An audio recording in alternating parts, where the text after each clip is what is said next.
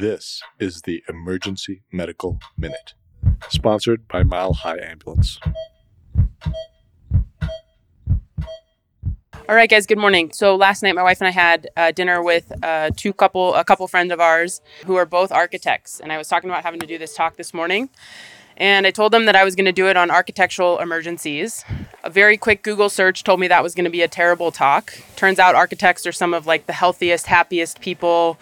They're most attractive, like any superlative you could you could guess, they have it. If you Google architecture emergencies, because obviously at some point this did turn to Google, you get something called emergency architecture, which is just like the design of basically emergency departments and healthcare structures to be more efficient. On top of that, if you go far enough on Google, it starts to talk about how like will architecture improve your health and how like if you if you design a building well enough will people be happier and therefore healthier in their lives. So not only are architecture architects rather doing really well themselves, they're helping all of us do better uh, too. So, no architecture emergencies. Today, we're going to talk about nerve blocks. Last weekend, I did help do some education up at Colorado ACEP, which was set in Beaver Creek.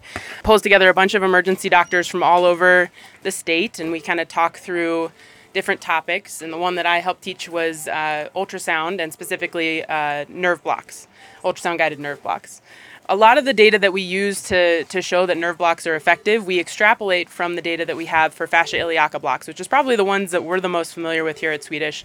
The hip blocks that we do for patients who have hip fractures, and we do them before they go upstairs for hospitalization and ultimate uh, surgical correction the data that we have on that is pretty strong. There's you know been a lot of studies that have been done over the last 10 or so years showing that not only do these nerve blocks decrease pain, they decrease total morphine equivalents that patients need while they're in the hospital. They help mobilize patients earlier, so start their physical therapy earlier. And then ultimately, the, uh, the endpoint that a lot of orthopedics really care about, they help patients leave the hospital about a day early, which is an incredible outcome. You'll look at different lengths or durations of action based on different uh, types of local anesthetics. The one that we use most frequently is bupivacaine. Bupivacaine is great because it's nice and long acting. It's even better if we can pair it with epinephrine. And bupivacaine without epinephrine, or sorry, with epinephrine, typically will last uh, about 5 to 15 hours just for the anesthesia that it provides, but the analgesia, meaning how long the patient can remain pain free or have a decreased level of pain, is thought to be all the way out to about 30 hours. So these patients actually get a ton of relief from these procedures. So they can be a pain in the butt to set up sometimes, and they can, you know, drag us away from other things that we want to be doing, but they actually really help improve uh, outcomes.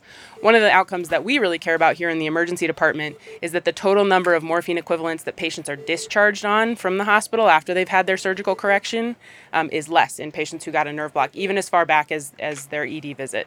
So at the very, very beginning of their hospitalization. So these are incredible outcomes. A lot of the data that we have is really uh, encouraging, and then we use that data to extrapolate to other types of blocks. You may have seen some of the ESP blocks we do in the back that can help give rib anesthesia. There's a handful of other ones we'll use in the department, but those tend to be the, the two big ones. One of the feared complications of using a local anesthetic is something called local anesthetic systemic toxicity, and it's where you've got one of these medications in a spot it doesn't belong. There's sort of three ways that that can happen. One way is um, you can just use too much on the front end, so the doctors and pharmacists are always working really hard to make sure that we're using safe doses on these.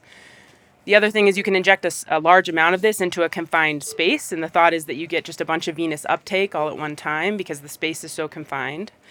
And then the last way is you don't know where your needle tip is, and you end up accidentally injecting this directly into a vessel, and a lot of that medication gets circulated uh, in the bloodstream.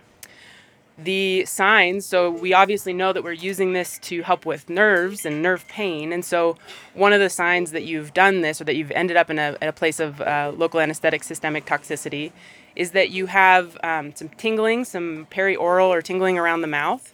That's one of the early signs. This can progress to kind of stupor coma, and eventually seizure. But we also remember that like medications like lidocaine are cardiovascular medications. And so the end point of this is cardiovascular collapse, and these patients can also go into arrest. The treatment for it is uh, something called intralipid. It's this like milky substance. It looks pretty gross. We stock it in the department. And that's really important because if these patients are allowed to progress all the way to cardiovascular collapse, anecdotally from ex- anesthesia, um, they're really difficult to get back. I've seen this once. I saw it in my fellowship. I was on an anesthesia day actually, so I saw it in the pre op area. And this kind of newer anesthesiologist had injected accidentally directly into a vessel. and the patient ended up having a seizure there in the pre-op bay. And thankfully, their protocols are really robust. Somebody called for the Intralipid right away. They gave it, and then I learned a couple of things afterwards. One is that there's a bolus and a drip, so these patients all then need to be admitted.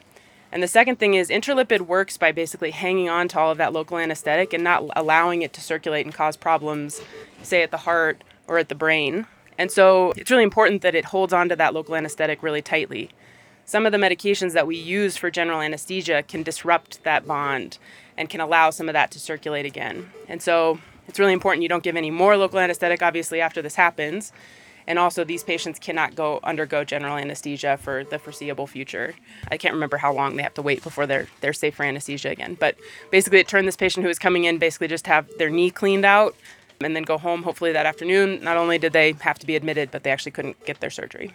So it's a big deal. Um, obviously, we don't want to cause anyone to arrest. It's one of the reasons if we're doing these blocks, we like them to be brought back to one of the APOD rooms. We like to keep them on a monitor.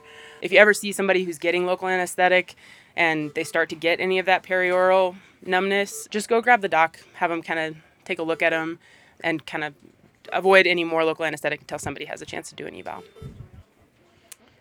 Any questions?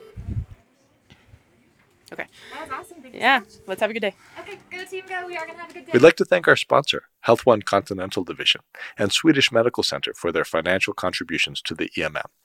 Donations from them and listeners like you make it possible for us to fulfill our mission of producing and spreading free medical education to the masses.